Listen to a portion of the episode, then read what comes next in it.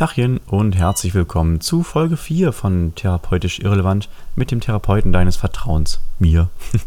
Schön, dass du wieder eingeschaltet hast. Ich habe mir für heute überlegt, wir sprechen mal über das Thema Lymphdrainage und dazu gehört dann dementsprechend auch, dass wir einmal klären, was das Lymphsystem überhaupt ist, was diese Lymphdrainage mit uns macht und wie die Studienlage zu diesem Thema aussieht, also bezüglich Aktualität und Wirkungsweise dieser Behandlungstechnik.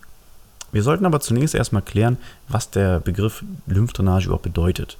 Wenn man es genau nimmt, besteht das Wort aus zwei Begriffen. Einmal dem Begriff Lymphe, was wie so oft in der Medizin aus dem Lateinischen kommt und klares Wasser bedeutet.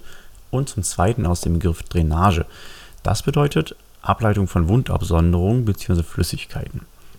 Wenn man jetzt das aber mal sehr, sehr, sehr genau nimmt, dann ist es gar kein klares Wasser. Es ist eher eine trübe Flüssigkeit, die sich in unserem Lymphsystem bewegt und diese Flüssigkeit besteht aus Elektrolyten, Proteinen und natürlich ganz, ganz wichtig, weißen Blutkörperchen. Da sind natürlich noch mehr Bestandteile drin, aber wenn ich darauf jetzt eingehe, dann werden wir heute nicht fertig.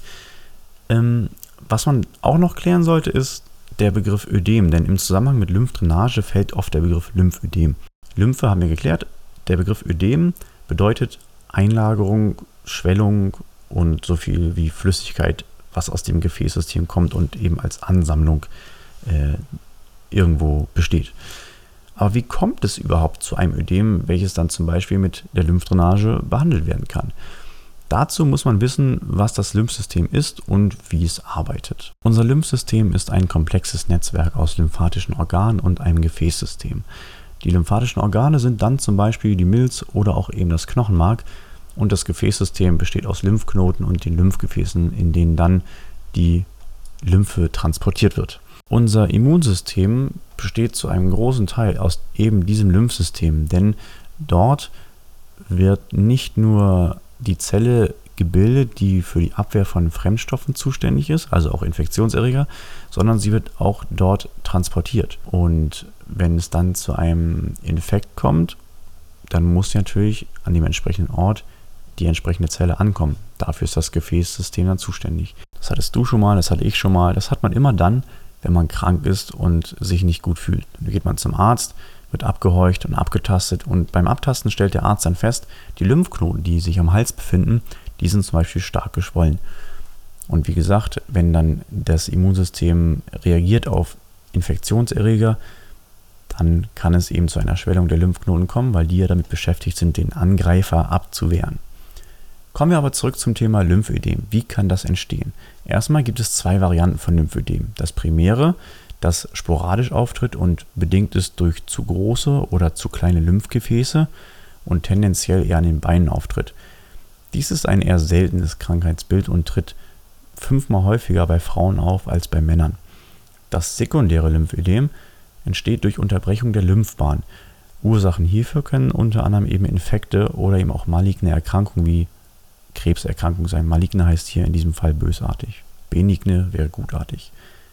Aber auch ein Trauma, also eine Operation, ist dafür zuständig, dass Lymphbahnen unterbrochen werden. Ich erkläre das meinen Patienten immer so. Eine Überforderung des Lymphsystems ist wie die Unfähigkeit der Menschheit, das Reißverschlussverfahren bei Baustellen einzuhalten. Es entsteht immer Stau. Und dieser Stau löst sich erst auf, wenn entweder die Baustelle weg ist oder der Verkehrsfluss weniger wird. Übertragen wir das also mal auf ein praktisches Beispiel. Äh, Im Fall einer Implantation, also im Fall eines Einbaus eines künstlichen Gelenkes im, sagen wir mal, Kniegelenk, werden natürlich verschiedene Gewebeschichten durchgeschnitten, beiseite geschoben, damit das Gelenk überhaupt ersetzt werden kann. Und der Körper, der reagiert natürlich, denn die Operation ist eine Verletzung des Gewebes und dann sorgt das Immunsystem dafür, dass eine Einwanderung von eben diesen Abwehrzellen, also den Leukozyten, stattfinden kann, damit geschädigtes Gewebe abgebaut wird und ein antibakteriell wirksames Milieu geschaffen wird. Gerade bei großen Eingriffen ist das Lymphsystem dann überfordert und es steht eine Flüssigkeitsansammlung, ein Flüssigkeitsstau. Wie behandelt man dieses System, wenn es dann mal nicht so richtig funktioniert? Das bekannteste und gängigste zuerst. Manuelle Lymphdrainage ist jedem ein Begriff, wird vom Arzt häufig verordnet und funktioniert. Weiterhin gibt es dann die komplexe physikalische Entstauungstherapie. Das ist eine Kombination aus der manuellen Lymphdrainage, Hautpflege und Bewegungstherapie. Denn durch Bewegungstherapie kann mit Muskelanspannung das System, was für den Abtransport zuständig ist, nochmal unterstützt werden. Und Hautpflege ist manchmal eben auch notwendig, denn wenn die Schwellung so stark ist, dass auch Hautfalten entstehen, in denen sich dann naja, Pilze entwickeln können und ähnliches, sollte man schon dafür sorgen, dass die Haut schön gepflegt ist. Eine weitere Behandlungsmöglichkeit sind dann auch die Kompressionsstrümpfe, die es in verschiedenen Stärken gibt. Häufig ist es ja so, dass man eine Kombination aus den verschiedenen Varianten macht. Na, also wenn man jetzt ein neues Knie eingebaut bekommt, dann gibt es nicht nur Lymphdrainage, dann gibt es auch noch den Strumpf dazu. Ne? Und dann ähm, lässt man den im besten Fall immer so lange drauf, bis die nächste Behandlungseinheit stattfindet. Weitere Varianten wären dann noch der Lymphomat, den es in verschiedenen Längen gibt und ich finde aussieht wie so eine Art Schlafanzug. Ähm, wo dann die betroffene Extremität, also Arm oder Bein oder auch kompletter Unterkörper eingewickelt wird und automatisch ähm, behandelt wird. Also nicht durch einen Therapeuten, sondern durch eine Maschine. So, wo kann man denn diese Lymphdrainage anwenden? Wie ich vorhin am Anfang schon gesagt habe, nach Prothesenoperation, also Hüft-Tab, Knie-Tab, Schulter-Tab, kann der betroffene Bereich anschwellen. Das ist jetzt nicht unnormal.